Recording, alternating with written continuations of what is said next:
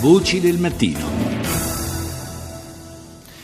Trent'anni fa, eh, esattamente trent'anni fa, eh, moriva Primo Levi, eh, uno scrittore, un testimone soprattutto del suo tempo. Ne parliamo con eh, Marco Belpoliti, saggista, scrittore, a sua volta è autore eh, del curatore dell'opera completa eh, di Primo Levi per Einaudi. Buongiorno Belpoliti. Buongiorno anche a voi. Dunque, dicevo, testimone del suo tempo, Primo Levi, e testimone di eh, valori che però sono, eh, vanno ben al di là eh, dell'epoca in cui sono radicati. Beh sì, certamente la grande qualità di Primo Levi che è prima ancora che un testimone è un grande scrittore. Noi oggi possiamo dire che è un grande testimone perché è un grande scrittore, è una figura poliedrica, eh, chimico, scrittore, linguista, narratore di fantascienza, testimone dell'agra, insomma ha tantissime facce e, anche parla della scienza contemporanea, c'è un suo intervento dopo Chernobyl sulla stampa molto molto importante.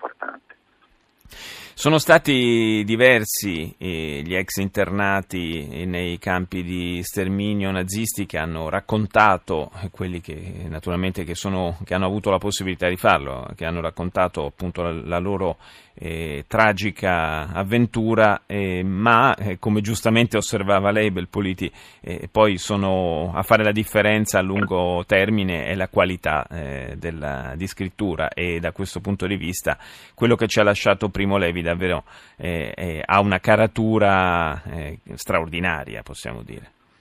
Beh, usa tutti gli strumenti che gli fornisce la letteratura, persino anche quelli retorici ecco, la retorica, la letteratura, la narrazione.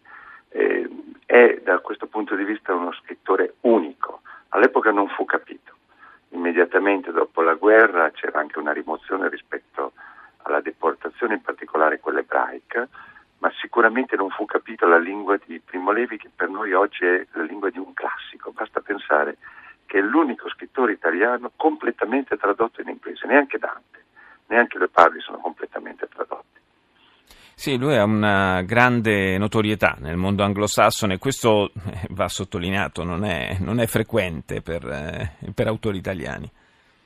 Sì, sono molto rari, insomma c'è Elena Ferrante, eh, Umberto Eco, ma insomma la scrittura di Primo Levi.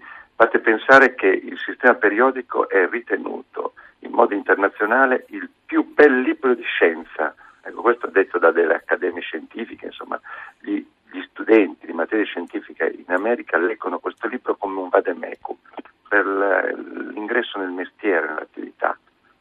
Ecco, per chi non, eh, non conoscesse questo libro, eh, spieghi un po', perché ha un'impostazione veramente originale, possiamo dire.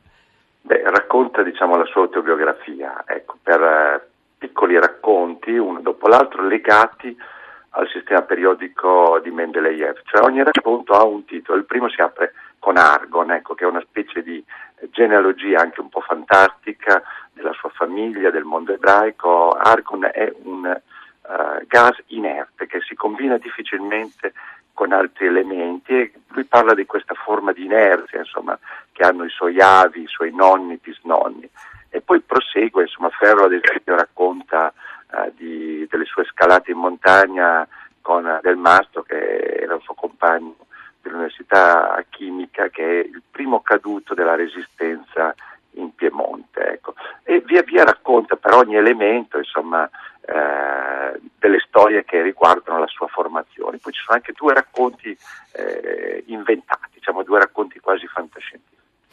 Io vorrei far sentire ai nostri ascoltatori, l'ascoltiamo insieme, letta da Alberto Biciocchi, una poesia intitolata Canto dei morti in vano. Sedete e contrattate a vostra voglia, vecchie volpi argentate.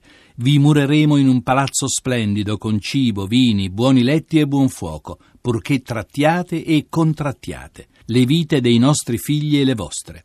Che tutta la sapienza del creato converga a benedire le vostre menti e vi guidi nel labirinto. Ma fuori, al freddo, vi aspetteremo noi, l'esercito dei morti invano noi della Marna e di Monte Cassino, di Treblinka, di Dresda e di Hiroshima, e saranno con noi i lebrosi e i tracomatosi, gli scomparsi di Buenos Aires, i morti di Cambogia e i morituri d'Etiopia, i patteggiati di Praga, gli esangui di Calcutta, gli innocenti straziati a Bologna. Guai a voi se uscirete discordi. Sarete stretti dal nostro abbraccio. Siamo invincibili perché siamo i vinti, invulnerabili perché già spenti. Noi ridiamo dei vostri missili. Sedete e contrattate finché la lingua vi si secchi. Se dureranno il danno e la vergogna, vi annegheremo nella nostra putredine. Beh, eh, basta sostituire eh, qualche riferimento storico con eh, riferimenti all'attualità, ai conflitti che sono in atto, pensiamo alla Siria, pensiamo all'Iraq, allo Yemen, a tanti altri, ahimè, e l'attualità di queste parole è assoluta. Diciamo che c'è un libro che tutti dovrebbero leggere, che non è solo Se questo uomo, che è sicuramente letto nelle scuole, c'è un libro straordinario, il più importante libro di Primo Levi e forse uno dei più importanti libri della seconda metà del XX secolo e anche del XXI si intitola Il sommesso e salvato. È uscito nel 1986, un anno prima della, sua, prima della sua morte, e racconta una cosa fondamentale, cioè il rapporto con il potere. Ecco, è un libro che ha un'attualità eh, incredibile ed è un libro di una onestà intellettuale assolutamente rara in uno scrittore. Sì, eh, c'è questa, anche questa urgenza, possiamo dire, che emerge di eh, esercitare pressione nei confronti eh, di chi ha il potere in mano affinché lo indirizzi in maniera virtuosa, cosa che purtroppo eh, sappiamo spesso non accade.